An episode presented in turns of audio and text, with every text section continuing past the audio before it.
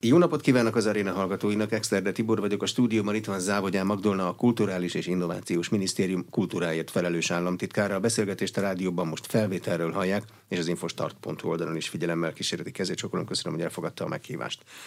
El tudná azt magyarázni, amennyiben ez lehetséges, hogy a kultúrával való foglalkozásban mi az állami, meg a nem állami szereplők feladat megosztása? Mert ahány helyet nézek, mondjuk egy fővárost, vagy mondjuk Csengelét, egész más szereplők vannak, de kultúra mindenhol van.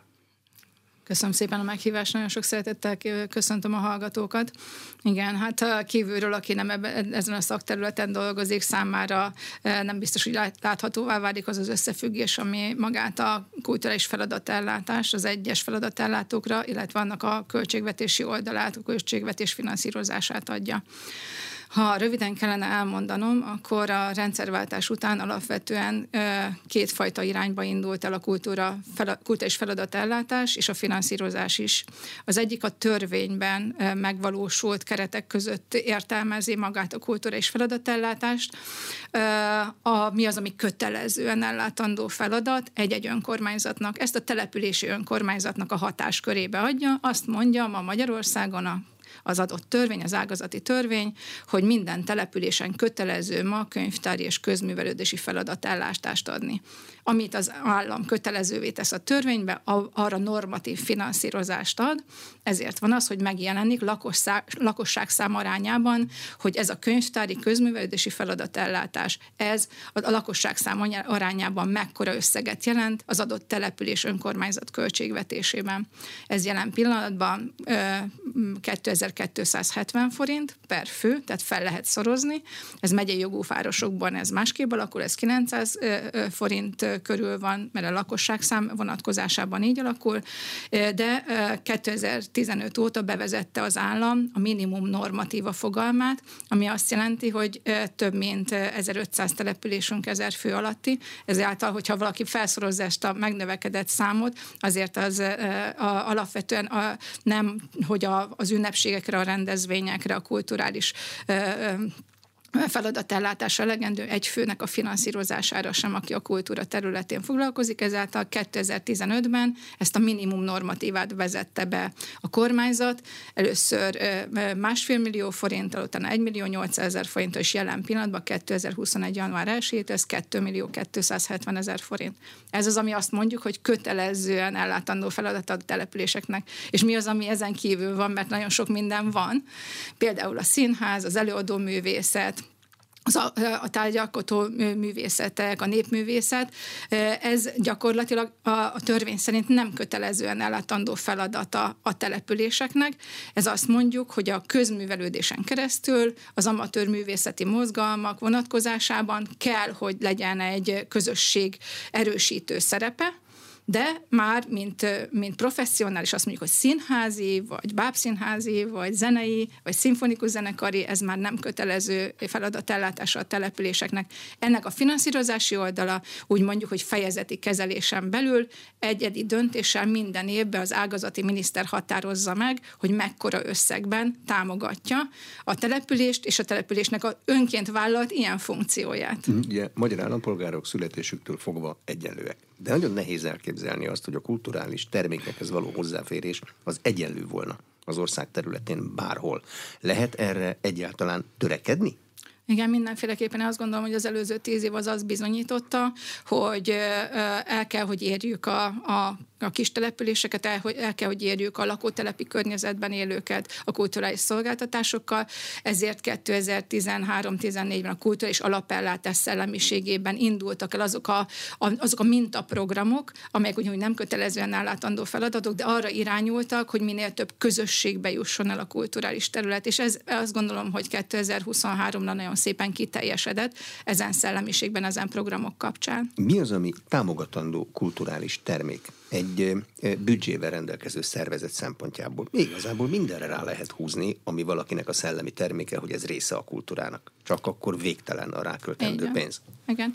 Én azt gondolom, hogy 2023-ban elérkezett az idő, hogy végig gondolja a, a az állam is, az állami szerepvállalásnak és felelősségnek a, a jogkörét, hatáskörét, végig gondolja a, a maga az önkormányzat, hogy ő mi az, amit szeretne, mi az, amit az adott ö, ö, településen ö, kult és feladatellátásban a kötelezőn kívül még megvalósítani ö, szeretné, és azt gondolom, hogy 2023-ban már megerősödtek azok a kulturális közösségek, sőt gazdasági társaságok is, akik szerepet vállaltak, akár az előző években, akár ezt követően a kulturális feladatellátásban, a civil szektor, illetve a családok. Uh-huh. Az, mondjuk egy önkormányzatnak mekkora mozgástere van, amikor átgondolja, hogy a nem kötelező feladatellátáson túl mi az, amire költeni akar. Mondjuk ott van egy település hatalmas hagyományjal. Nyilván nem dönthet úgy, hogy azt a hagyományt mostantól kezdve nem ápolja, tehát ebből a szempontból kötött a keze, nem?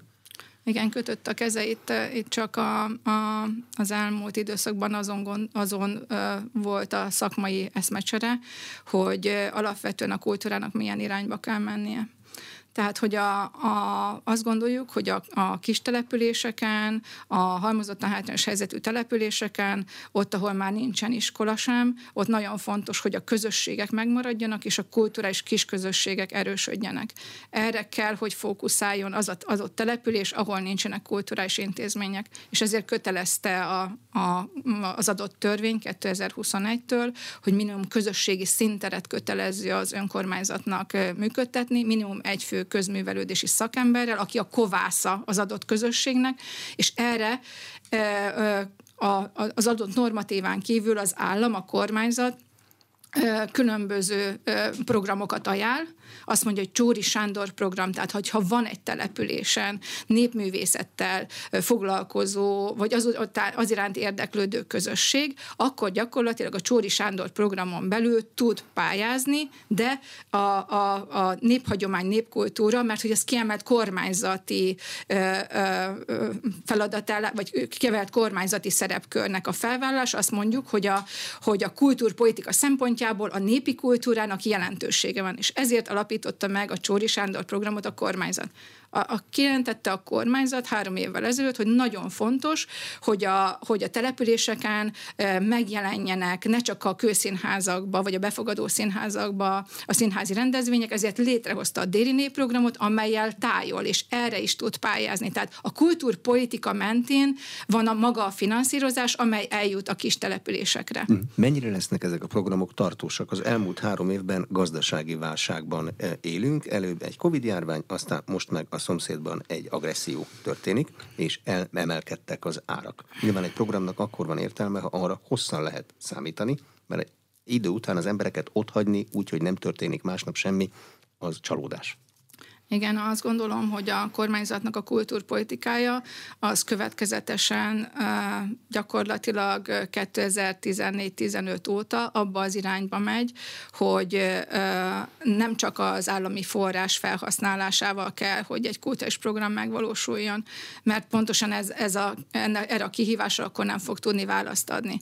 Az az életképes kulturális program, amelyben legalább három láb megjelenik, és ebbe az irányba indult el, gyakorlatilag a finanszírozás is az elmúlt időszakban. Meg kell, hogy jelenjen természetes módon.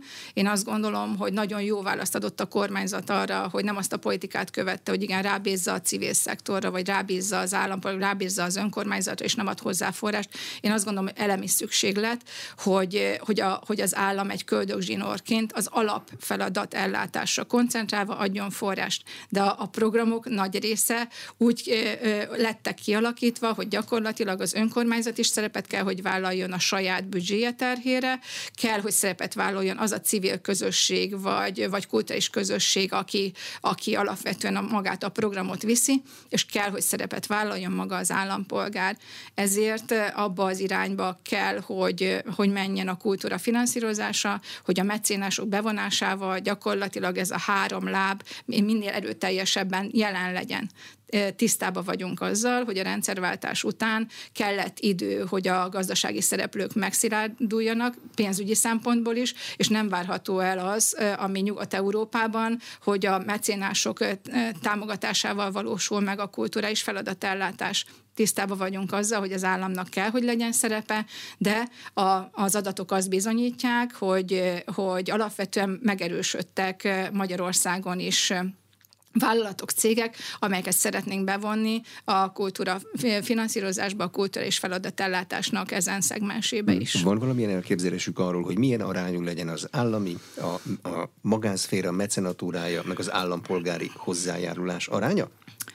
Ez, ez területenként változó. Tehát külön kell értelmezni a halmozottan hátrányos helyzetű térségeket, külön kell értelmezni azokat a településeket. Mondok egy példát, Csongrád megyében 61 településünk van, főként nagyobb, nagyobb városok, nagyobb települések, Baranya megyében 301 település, teljesen pici település, vagy éppen Borsodabói Zemplén megyében 358 település. Teljesen mások a kihívások, teljesen mások a kihívások földrajzilag is, és teljesen mások a kihívások egy ipari környezetbe, azt mondjuk, hogy nem tudom én, Győr és vonzás körzetében, mint ahogyan más szabolcs már vagy Békés megyébe, ahol, ahol a, a legnagyobb létszámban jöttek el a lakosok. Én azt gondolom, hogy jó szakmai válaszokat kell adni a kihívásokra, ezeket tudjuk kategorizálni, legalább hat kategória biztosan szükséges, ezeknek a vizsgálata most folyik, és ilyen típusú előrelépésben kell, hogy gondolkodjunk. Milyen szempontok szerint vizsgálják meg, hogy melyik területre milyen típusú együttműködés szükséges? Szükséges? Földrajzi szempontok, lakosságszám, jövedelmi szempontok,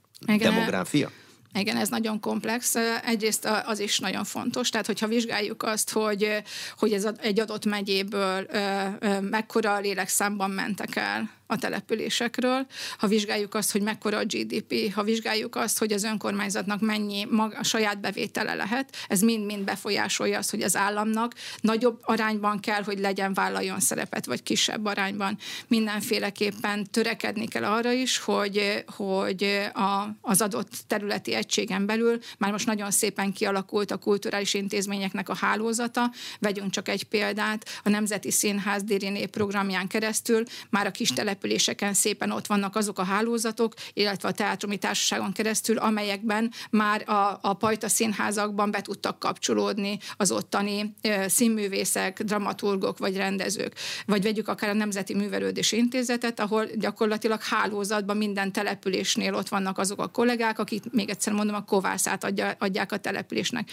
És hát ha, ha a közművelődést nézzük, minden egyes település más. Más a, más a kihívás, és más a, más a reakció reakció, vagy más a, más a, a válasz egy, egy, egy sváb közösségben, mert más a kulturális szokásrend, más a, más a, más a kihívás egy, egy roma közösségben, más a kihívás egy, egy, egy hajdúsági közösségben, ahol nagyon erősek a gyökerek, hagyományok, és ezekhez mind-mind igazodni kell, hát a kultúra eszközrendszerével. Hmm, és ezek a programok, déri népprogram, ezek tartósan megmaradnak? Nem kerülhet olyan helyzetbe, hogy azt mondják, hogy egész egyszerűen nincs rá pénz? Nem, ez azt gondolom, hogy nem pénzkérdése. Tehát azok az irányok, amelyek a különböző szakterületek válaszokat adtak az elmúlt időszakban, az egyértelműen azt bizonyítják, hogy jó irányba tartunk. Az, hogy most itt a háborús helyzet miatt egy pénzügyi terhet jelent a költségvetés számára maga az, hogy a, különböző szektorokban nincs akkora forrás, az nem azt jelenti, hogy ezek a programok megszűnnek. Az azt jelenti, hogy itt, hogy ö, azokat a pilléreket, amelyek, amelyeket az előző időszakban a, a kollégák a, a, a színházi területen, az előadóművészeti területen, a közművelődésben, közgyűjteményben letettek, azokat ilyenkor érdemes át megvizsgálni, és módszertanilag, ha szükséges, akkor változtatni, de mindenféleképpen folytatni kell.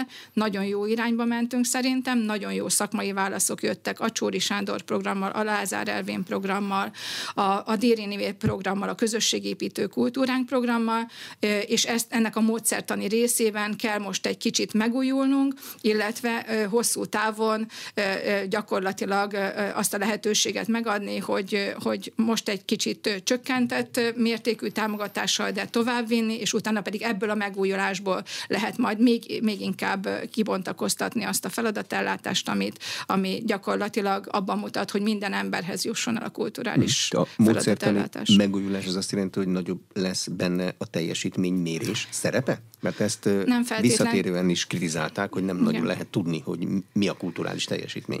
A, a teljesítménymérés, én ezt nem tartom jó szónak, mert mi, ezt, mi, mi, mi mérjük azt a teljesítményt. Tehát amikor kisközösségekről beszélünk, akkor pontosan nem arról beszélünk, hogy kultúrafogyasztókat szeretnénk, és ezres tömegekben, hanem az, hogy kisközösségekben. Akkor itt máshova te, tevődik ez. Inkább azt, azt szeretném hangsúlyozni, hogy ez az időszak alkalmas arra, hogy a, ezen a területen dolgozó szakemberek megvizsgálják azt, hogy hogyan tudunk a minőség felé menni, és ebben olyan kapaszkodókat és pilléreket betenni, ami egyrészt monitoring rendszernek a kialakítását is elősegíti, másrészt egy visszacsatolás is.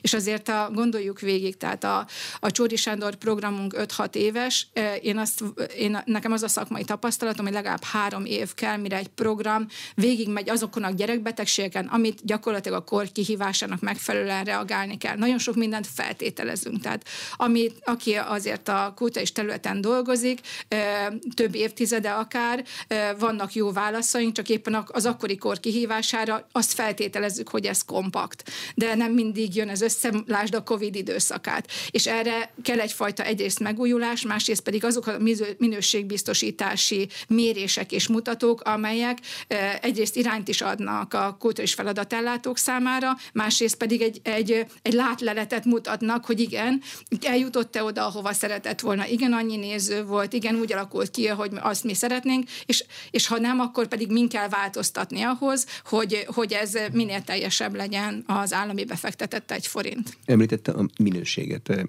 Mi a kultúrában a minőségnek a mértékegysége? Mert a, a népszerűséget, meg a tetszést azt hát egynek lehet mondani, de nem feltétlenül pontos nem mindig azt tetszik, aminek, ami érték. Uh, igen, szokták mondani, hogy szép az, ami érdek nélkül tetszik.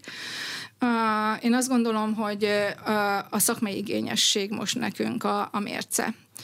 A szakmai igényesség egy olyan szempontból, hogy azért még nem volt a Dériné program, azért a, a rendezőink nagy részt a, a színházakba szervezték a darabokat, és rendezték, és ez nem volt alkalmas, hogy egy kis településnek, a, ami zsinórpadrás nélkül és kicsi a színpada, az ott megjelenjen. Nem úgy nézett ki, mint ahogy annak ki meg kell nem is néznie. lehetett kivinni, mert hogy nem, volt, nem voltak meg sem a technikai, sem a, a, a tárgyi feltételek.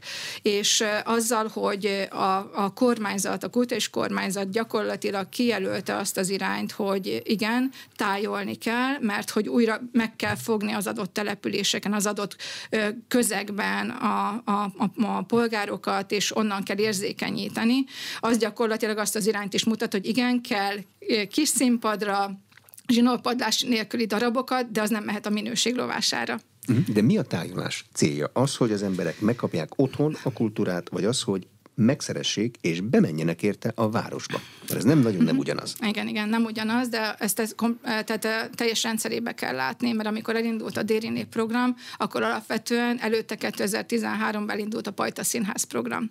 Tehát azt tudom mondani, hogy a, a 49 előtti államosítás előtti időszakban a Kárpát-medencében több mint 15.500 aktív kulturális közösség volt, és szinte nem volt olyan település, ahol ne lett volna színjátszókör. És ha, ha a színjátszókör most a Pajta színházakon keresztül megjelenik, alapvetően akkor kialakul egy igény, egy közösség. Kialakul az a fajta igény, hogy igen, meg szeretném nézni, hogy akkor az hogyan zajlódik, vagy hogyan megy az végig akár egy színházi közegben. De nem biztos, hogy el tudok érni a színházig. És ezért nagyon jó a tájolás. Tehát alapvetően, ha a közművelődés oldaláról nézzük, és ezért nagyon fontos, hogy ezeknek az összekapcsolása fog most elkövetkezni, akkor a Pajta Színház összekapcsolódik a tájolással, az összekapcsolódik avval, hogy akár a Lázár Ervin programba el tudnak jönni a Nemzeti Színház színházba, a cirkuszba, a, a, a bábszínházakba, és innentől válik e, e, színház szerető és színház értő közösségé, vagy közönségé. E, én azt gondolom, hogy ez a polgári létnek az alapja, és az, hogy azt, hogy önmagunkban éljük meg. Tehát ne, ne csupán kultúra fogyasztói legyünk a dolgoknak, hanem kultúra megélői. És ez, ez ad nekünk hosszú távon egyrészt a, a kulturális identitásunknak a megőrzésének egy jó alapot, másrészt pedig azt, hogy, hogy értelmezni is tudjuk, hogy mi az, ami, mi az, amiben élünk, és mi az, ami, mi az, ami minket foglalkoztat, és milyen válaszokat is adhat a kor kihívására, akár egy művészeti terület. De ezekkel a programokkal el kell érni lényegében minden magyar embert, bárhol is éljen Magyarországon? Én azt gondolom, hogy Kárpát-medencei szinten kell, hogy gondolkodjunk. Nem csak a mostani területünkön? Igen, Kárpát-medencei szinten kell, hogy gondolkodjunk. Nagyon jók azok a hálózatok, amelyeket az egyes intézmények, akár levéltári vonatkozásában, akár könyvtári múzeum vonatkozásában tesznek, és a színház egy nagyon jó terület, vagy példa arra, hogy gyakorlatilag akár a, a délvidéki színházak megjelennek az anyaországban, akár az anyaországi erdélyiak megjelennek az erdélyi területeken, vagy most éppen kárpátaljaiakon nem tudnak, de ezek már több évtizedes múltra tekintenek vissza, és ezek mind magyar nyelvű előadások. Én azt gondolom, hogy kultúra tekintetében kell, hogy minden magyar állampolgárhoz eljusson a kultúra, hogy ez olvasókörben nyilvánul meg, színjátszókörben, színházban, múzeumban vagy helytörténeti körben, az mindenkinek a maga érdeklődése. De az célunk, hogy, hogy alapvetően a kulturális eszközrendszerrel meg tudjuk szólítani a, a magyar állampolgárt. Együttműködés van a magánszervezetekkel? Ilyenre gondolok, mondjuk Szegeden 30 éve működik már alternatív színházi fesztivál. Ezek beleférnek ebbe a rendszerbe? Igen, én azt gondolom, hogy a hogy nagyon szép válaszokat adtak külön-külön az adott területek. Ez az előző tíz évnek a hozadéka gyönyörű válaszokat a pandémia alatt is, és, és azt, az, azt megelőzően és ezt követően is.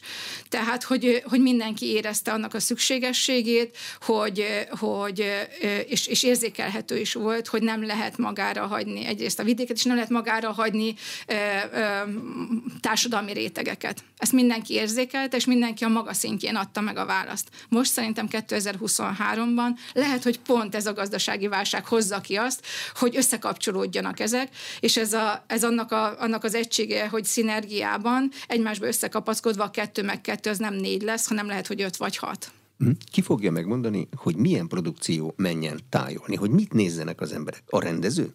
A polgármester? Helyben? Az állam?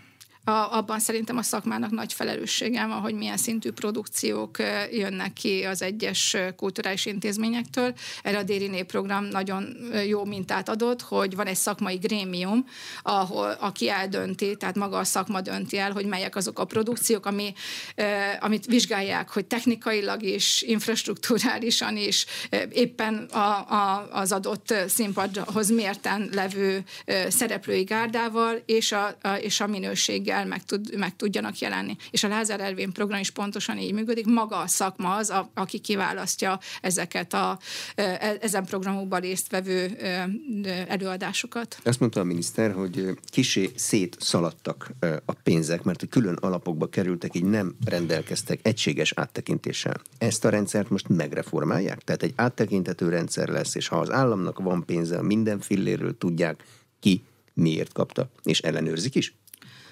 Azt kell látni, hogy, mint ahogy az előbb is említettem, a különböző szakterületek megadták a jó irányba levő válaszokat. Például a Magyar Géniusz program, a, a múzeumi területen, vagy a Petőfi 200 program, de ezek ezek elszigetelten voltak jelen pillanatban jelen, tehát minden szakterület maga-maga a jó válaszát, és ki is kísérletezte, és végigmentek ezeken a gyerekbetegségeken.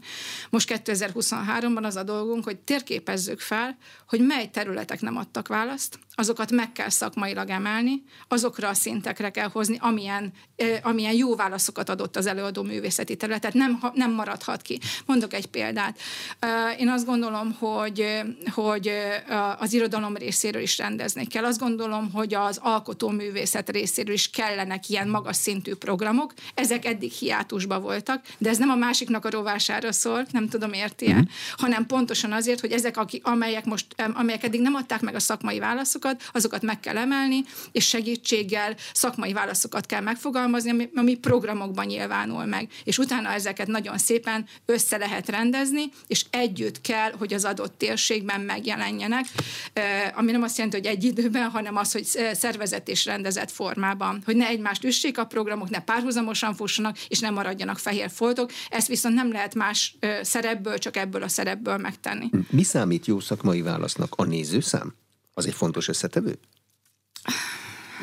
Hát ez is érdekes kérdés.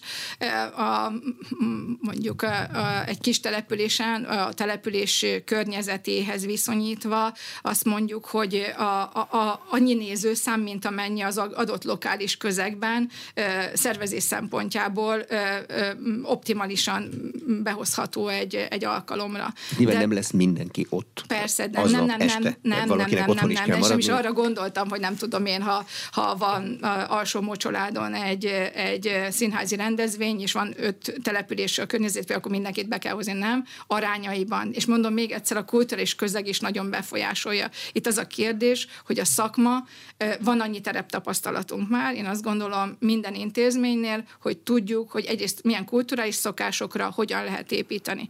Nagyon rossz elhibázott vál, szakmai válasz az, amikor azt gondoljuk, és most, most egy nagyon erős példát fogok hozni, hogy, hogy egy kis településre, ahol még kultúrás közösség sincs, és, és sajnos az elmúlt időszakban a rendszerváltás után kivesztek a kultúrás közösségek, oda mondjuk operát kell vinni. Az egy nagyon rossz szakmai válasz. Tehát mindig alulról Utálni kell felépíteni. Fogják. Így van. Pontosan, de ez a szakmának a, a dolga, és ezért van, hogyha már elemezzük itt a kultúra és feladatellátást, a legalsó szinten maga a közművelődés. A közművelődésbe belefér minden, ami amatőr, és ez a közművelődésnek a feladata a is. A közművelődés alatt Kis, művelődési házakat értünk, Művelődési ugye? házaknak Könyvtár. a feladatellátása, hmm. igen az, hogy behozza, és ezeket a csoportokat akár szakkörök formájában megszólítsa.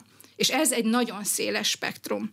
És itt, itt jönnek be a kis közösségeknek a A következő szint az már a, a úgy, úgy hívjuk mi, hogy professzionalizálás, bejön a színház, bejön a múzeum, a levéltár, a könyvtár, mint intézményi forma, és azok, azok kvázi egy magasabb szintű megjelenés. Azt mondjuk, hogy a, nem tudom én, a Néprajzi Múzeumunk csinál egy olyan kiállítást, amely az adott tájegységnek a, a népi kultúrájában jelen volt, és azt a kiállítást viszi egy adott terület, ahol van kis közösség, ahol van, van nem tudom, helytörténeti kör, ahol van már fogékonyság. De ő neki akkor kell belépni, hogyha megvan ez a fogékonyság. Nem tudom, mennyire mhm. érthető ez. ez. Ezek egymásra épülő folyamatok. De honnan szereznek hozzá embert? A magyar művelődési házak történetében van jó néhány legendás népművelő, meg művelődési ház igazgató. Általában ott mennek jól a dolgok, ahol ilyen kaliberű emberek Igen. vannak, egész napos meló, folyamatosan ebben élnek. Az egy sokszor önpusztító életforma.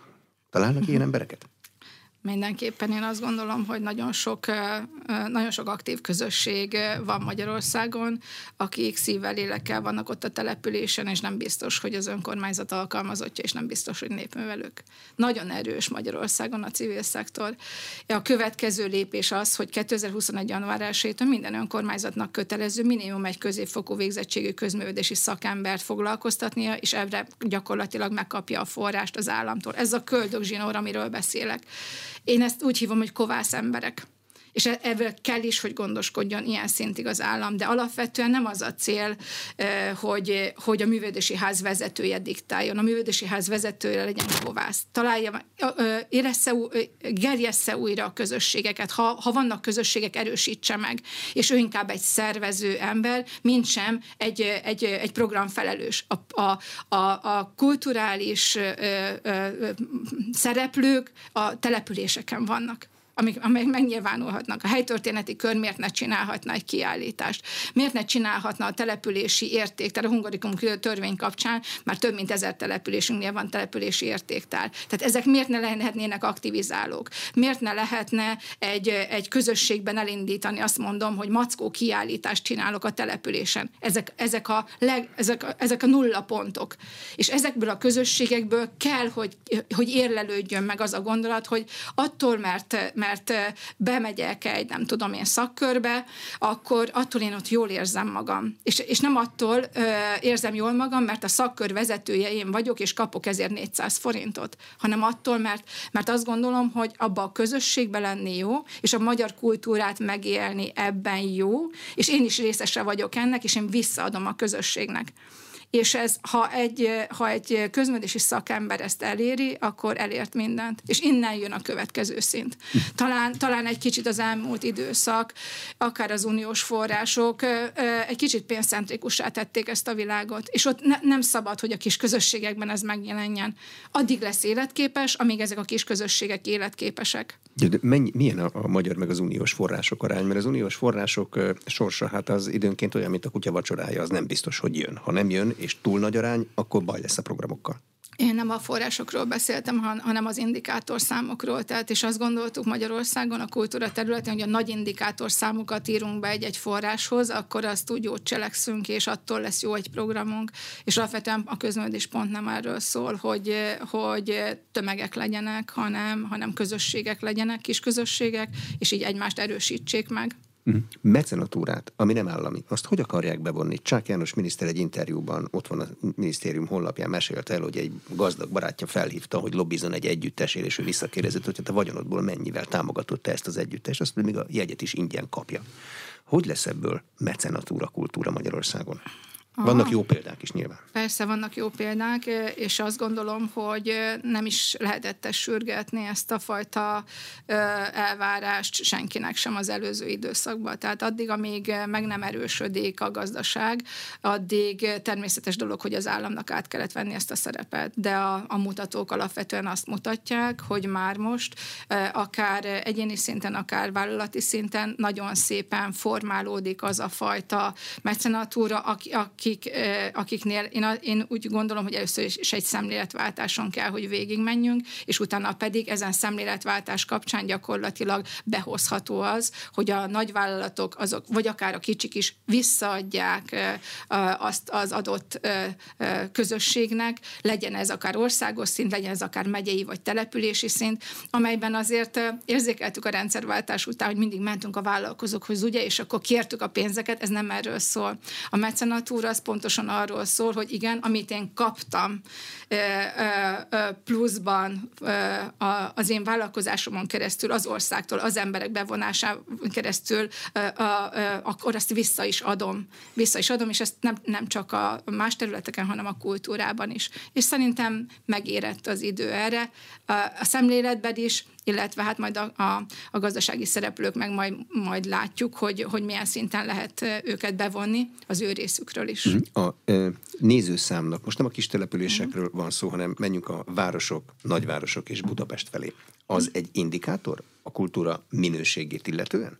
A, igen, a nagy települések nem mindenképpen indikátor lesz az, hogy mennyi, mennyi a nézőszám, és akkor az, az fajlagos költségként alapvetően hogyan jelenik meg, de mondom még egyszer, itt is differenciált van az, hogy azt mondjuk, hogy nem tudom én, egy, egy halmozottan hátrányos helyzetű nagyvárosról beszélünk, vagy, vagy, egy, vagy, egy, vagy egy olyan településről, ahol, ahol azért megjelentek a, a nagy gazdasági szereplők. Itt nagyon fontos azt hangsúlyozni, hangsúlyozni, hogy nem, nem a, a nézőszám az nem azt jelenti, hogy hogy százszázalékos áron adják a jegyet. Itt, itt a nézőszám azt jelenti, hogy áll, az állam például a Nemzeti Színház kapcsán is olyan programokat indít el, ahol halmozottan hátrányos helyzetű fiatalok vagy gyerekek bevonásával akár térítésmentesen is adja. Ez ugyanúgy nézőszám, mint a fizető néző. De az addig el lehet jutni, hogy annyiba kerüljön egy előadás egy polgár, magabíró ember számára, mint amennyiben az valójában kerül?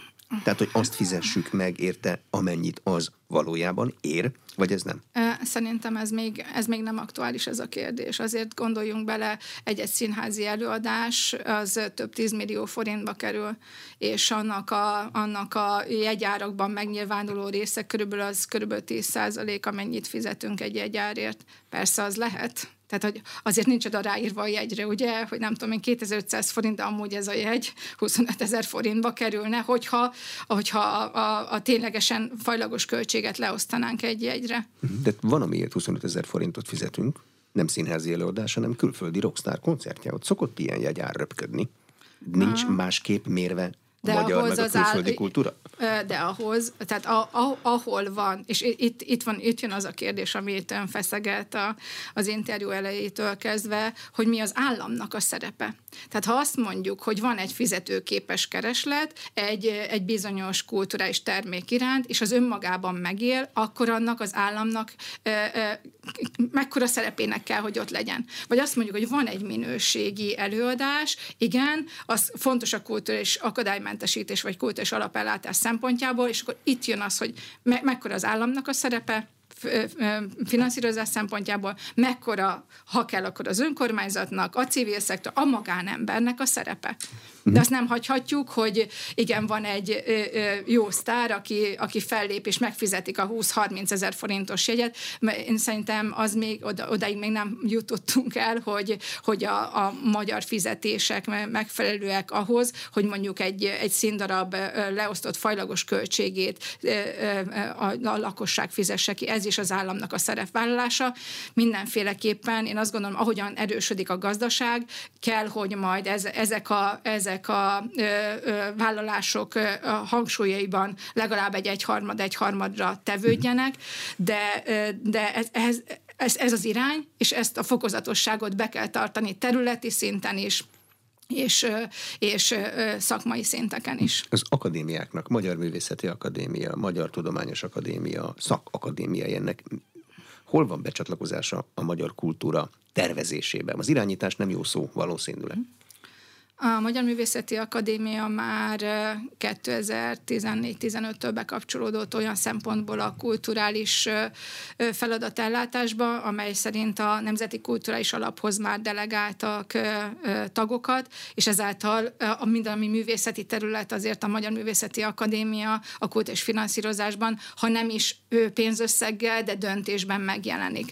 És, és én azt gondolom, hogy nagyon jó irány az, hogy a Magyar Művészeti Akadémia ebben a szerepében ez alatt a tíz év alatt gyakorlatilag megerősödött, és, és a művészeti területen teljes spektrummal tudja már fogni mind az alkotó, mind az előadó művészet, mind a tárgyalkotó, mind a népművészeti területet. Hmm. Hogyha a miniszter átláthatóbb döntést akar, akkor a döntésben résztvevő szervezetek száma csökkenni fog, vagy a mostani rendszer megmarad?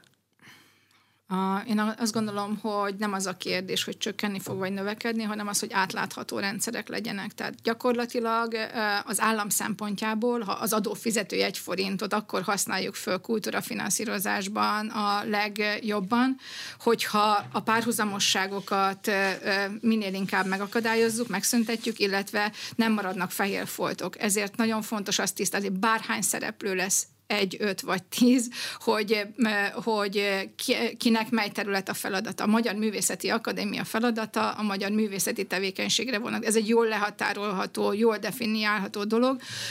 Nagyon lehatárolható az, ami azt mondjuk, hogy a Nemzeti Kulturális Alapnál azt mondjuk könyvkiadás kollégiuma, az egy kevésbé lehatárolható, amikor azt mondjuk, hogy Kárpát-medencei szintű kultúrafinanszírozás, vagy azt mondjuk, hogy Nemzeti Együttműködési Alap, és abban is vannak kulturális tételek, ugye? Itt, itt nem az az a lényeg, hogy hányan vannak, hanem az, hogy átláthatóvá tegyük azokat a finanszírozásokat, amelyek megjelennek az állam oldaláról, és ezek, ezekben legyen egyfajta párbeszéd, és ezekben legyenek a, a kultúra szempontjából egy olyan ö, ö, állami ö, szerepvállalás, amelyben az irányok meghatározásra kerülnek. Mhm, az irányokat ki határozza meg? Mindig a politika határozza meg? A kultúrpolitika. A kultúrpolitika. A kultúrpolitika kell, hogy meghatározza az irányokat, amelyekre, amelyekre az előző időszak jó szakmai válaszokat adott, tehát azok mesdjéjén kell, hogy meghatározzák. Egy jó kultúrpolitikai irányításnál azt gondolom, hogy, hogy kell, hogy koncentráljunk egyrészt azokra az alapellátásokra, amit a kötelező feladatban megjelennek, ezeket mindig felül kell vizsgálni, mert az új kihívások mindig új válaszokat kell, fognak indukálni, és másrészt, másrészt pedig azokra a nagy projektekre, amelyek megjelennek egy-egy déri népprogramban, egy-egy Csóri Sándor programban, és ezt kell kiteljesíteni, még egyszer mondom, alkotóművészet, nem tudom én, irodalom tekintetében, és ezeket szépen egyen rangúként kezelni. Marad-e az a furcsa megosztottság, ami Budapesten például a színházaknál van? Vannak fővárosi színházak, vannak állami színházak. Ez jó így? Vagy amiket ide sorolunk, az intézményeink vonatkozásában jelen pillanatban is vannak, nem csak a főváros tekintetében vannak állami intézményeink, és vannak önkormányzati, és vannak non-profit intézményeink, és vannak civil alapítványi intézményeink. Én azt gondolom, hogy ennek a színessége nagyon jó, hogy elment ebbe az irányba, és ez fontos is. Az, hogy, az, hogy egy-egy település mi az, amit fontosnak tart, de az állami alapellátás szempontjából nem definiálható és kiemeltet, de az adott az az adott település fontosnak tart egy színházat üzemeltetni, de nem kötelezően ellátandó feladat. Vagy akár azt mondom, hogy egy adott városban egy, egy kulturális közösség akar egy színházat üzemeltetni, vagy bármi mást is említhetnék. Tehát én azt gondolom, hogy pontosan attól jó a kulturális terület, mert megvan az a szabadság, hogy, hogy fenntartóként bárki bejelentkezhet. Itt az, itt az a kérdés, hogy mi az, ami abba tartozik, hogy állami szintű feladatellátás és ennek a finanszírozása, és mi az, ami már azt mondjuk, hogy vagy a, vagy a helyieké, vagy a piaci szektornak a finanszírozása. De például az államnak abban nincs felelőssége, ha mondjuk egy fővárosi színház csődbe megy? Mert a végeredmény mégiscsak az, hogy egy kulturális ellátóhelyjel kevesebb van. Hát és hogy az emberek kinkérik uh-huh. számon, az egy lutri. Ez a kult és ellátóhelyek kérdése is nagyon érdekes. A, mi, az, ami, mi az, ami szükséges és elégséges, mint kulturális ellátóhely? Van egy mérce? Nem, nincsen mérce. Száma? Nem, nem, nincsen mérce. Tehát, Igény hogy erre, van? erre szakma, igen, tehát én azt gondolom, hogy az igénynek kell, hogy, kell, hogy az igényhez kell igazodnia az intézmények számának, vagy a feladatellátóknak a számának. Tehát, hogy el van adva fél évvel előre minden jegy, akkor abból le lehet azt a következtetés vonni, hogy na, itt van igény. Vagy nem, még ebből sem? Ne, nem, én azt gondolom, hogy, hogy ez egy egyrészt folyamatos vizsgálódás, másrészt pedig annak a, a, tehát nem szabad, hogy elmenjünk abba az irányba, hogy azt gondoljuk, hogy mondok egy számot, tíz évvel ezelőtt fele volt az előadó művészeti szervezetek száma, mint most. Önmagában ez értelmezhető úgy is, hogy van, nem tudom, dupla annyi előadó művészeti intézményünk. De ha mögé mögé nézünk a számoknak, akkor, akkor az egyértelműen kijön, hogy miért is, lettek ennyi, miért is lett ennyi előadó művészeti szervezet. Azért lett annyi előadó művészeti szervezet, mert az előadó művészet vonatkozásában volt egy kiemelt finanszírozás, ezért a művelődési házak előadó művészeti szervezetté nyilvánították magukat. Na szóval ez egy érdekes kérdés, ez mélyebb, mélyebb vizsgálódást kíván. Itt, itt az, a, az a fontos, hogy, hogy megvizsgálva a, a mostani kihívásokat és az elmúlt tíz évnek a szakmai válaszait egy olyan megoldás felé vigyük mind a feladatellátást, mind a kultúra finanszírozását, amiben egyértelműen ki kell, hogy jöjjön, hogy mindkét fél számára, tehát a, a, a színház alapító vagy fenntartó szám, mind az állam számára, hogy mi a tiszta helyzet. És ebben most van szerepünk és feladatunk. Operaház főigazgatói pályázatával mi a következő lépés? Megjelent angol nyelven? Már nézik, hogy kik jöhetnek szóba? Mm, én nem találkoztam még a, a beadott pályázatokkal, úgyhogy... De informálisan sem? Tehát nem, le, nem kell ilyenkor előtte megszondázni, hogy mégis szétnézni a piacon? Mm, én azt gondolom, hogy ez maga, aki, akinek az a szándéka, hogy szeretne e, ilyen irányba elindulni, akkor az, az figyelte is a pályázati felhívást, nem a dolgunk az, hogy ezt szondázzuk. Uh-huh. Van valamilyen elvárás azon túl, ami a pályázati kiírásban szerepel? Tehát még népszerűbbé kell tenni az operát? Az operaház azzal érvel, hogy hát már elég népszerű, azért csináltak jó néhány dolgot az elmúlt években. A... De van egy nagyon érdekes sajtópolémia, biztos látta ezzel kapcsolatban. Igen, igen. A én egyértelműen azt látom, hogy meg kell, hogy jelenítődjön a pályázatokban az, és nem csak az operáról beszélünk, minden más kulturális pályázatnál az, hogy óriási kihívások előtt vagyunk itt, akár, a, akár az energiállak emelkedése kapcsán, hogy milyen szakmai válaszokat és milyen, milyen egyéb válaszokat ad a főigazgató vagy a jelölt arra, hogy, hogy ezeket hogyan orvosolja.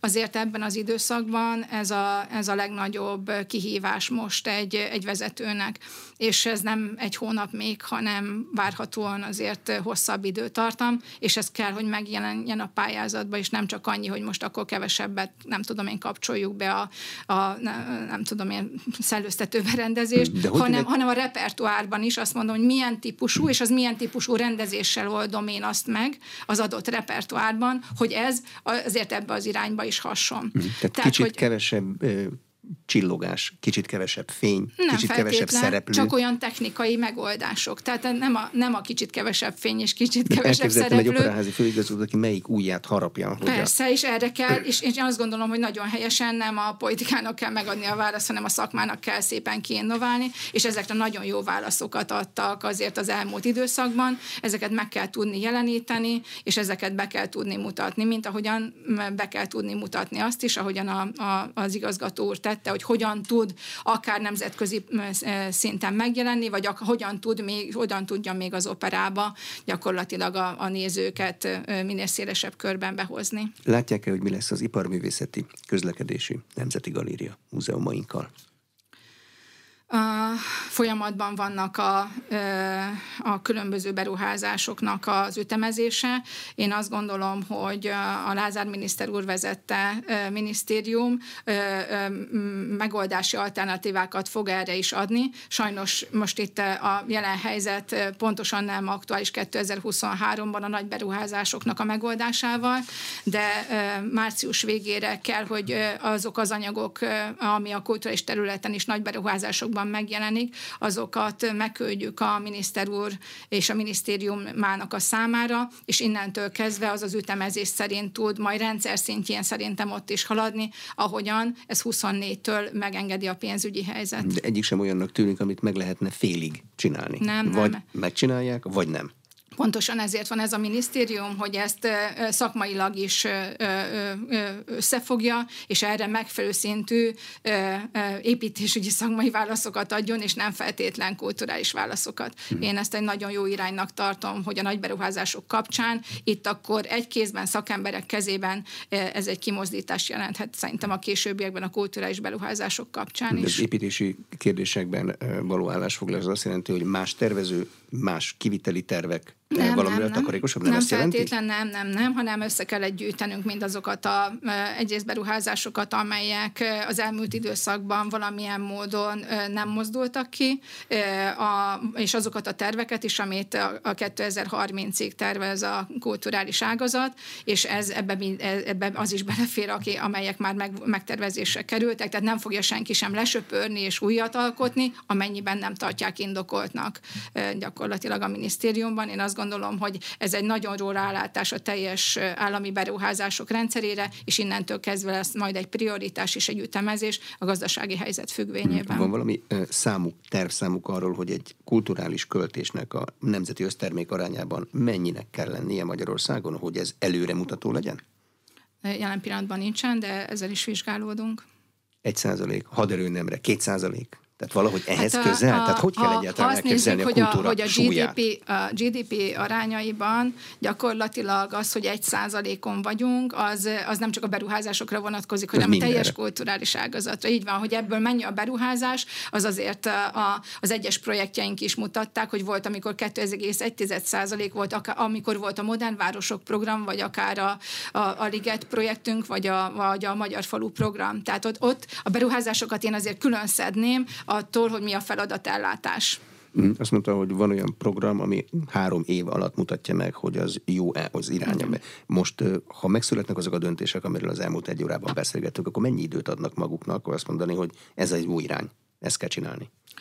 Én nem azt mondtam, hogy három év alatt derül ki, hogy ez jó irányba hát megy vagy sem, hanem benne. igen, a gyerekbetegség az, az inkább a módszertanra és a, és a technikai és a háttér dolgokra irányul, és nem arra, hogy jó irányba megye vagy sem. Én azt tehát gondolom, szakmailag, igen, én azt gondolom, hogy a szakmai, tehát a, a, a, a, a terepen gyakorlatilag kihívásaink vannak. Kihívásaink az, hogy, hogy elidegedő a népességünk, kihívásunk az, hogy a, hogy a fiatalokat hogyan tudjuk megtartani, kihívásunk az, hogy a kis településekről ne menjenek el, kihívásunk az, hogy, hogy a családokat megerősítsük, mert hogy, mert hogy nagyon nagy szükség van. Kihívás az, hogy a kis közösségek felbomlanak. Kihívás az, hogy az online térben vannak a fiataljaink nagy része. És ezekre kell egyfajta szakmai válasz. De hogy ez módszertamba, hogyan nyilván nyilvánul meg, és utána ez, ez hogyan valósul meg azoknak a terveknek megfelelően, hogy mit, mit, mit szeretnénk elérni, erre, erre kell három év alapvetően. De módszertant azt látnak valahol olyat, amit érdemes adaptálni Magyarországra?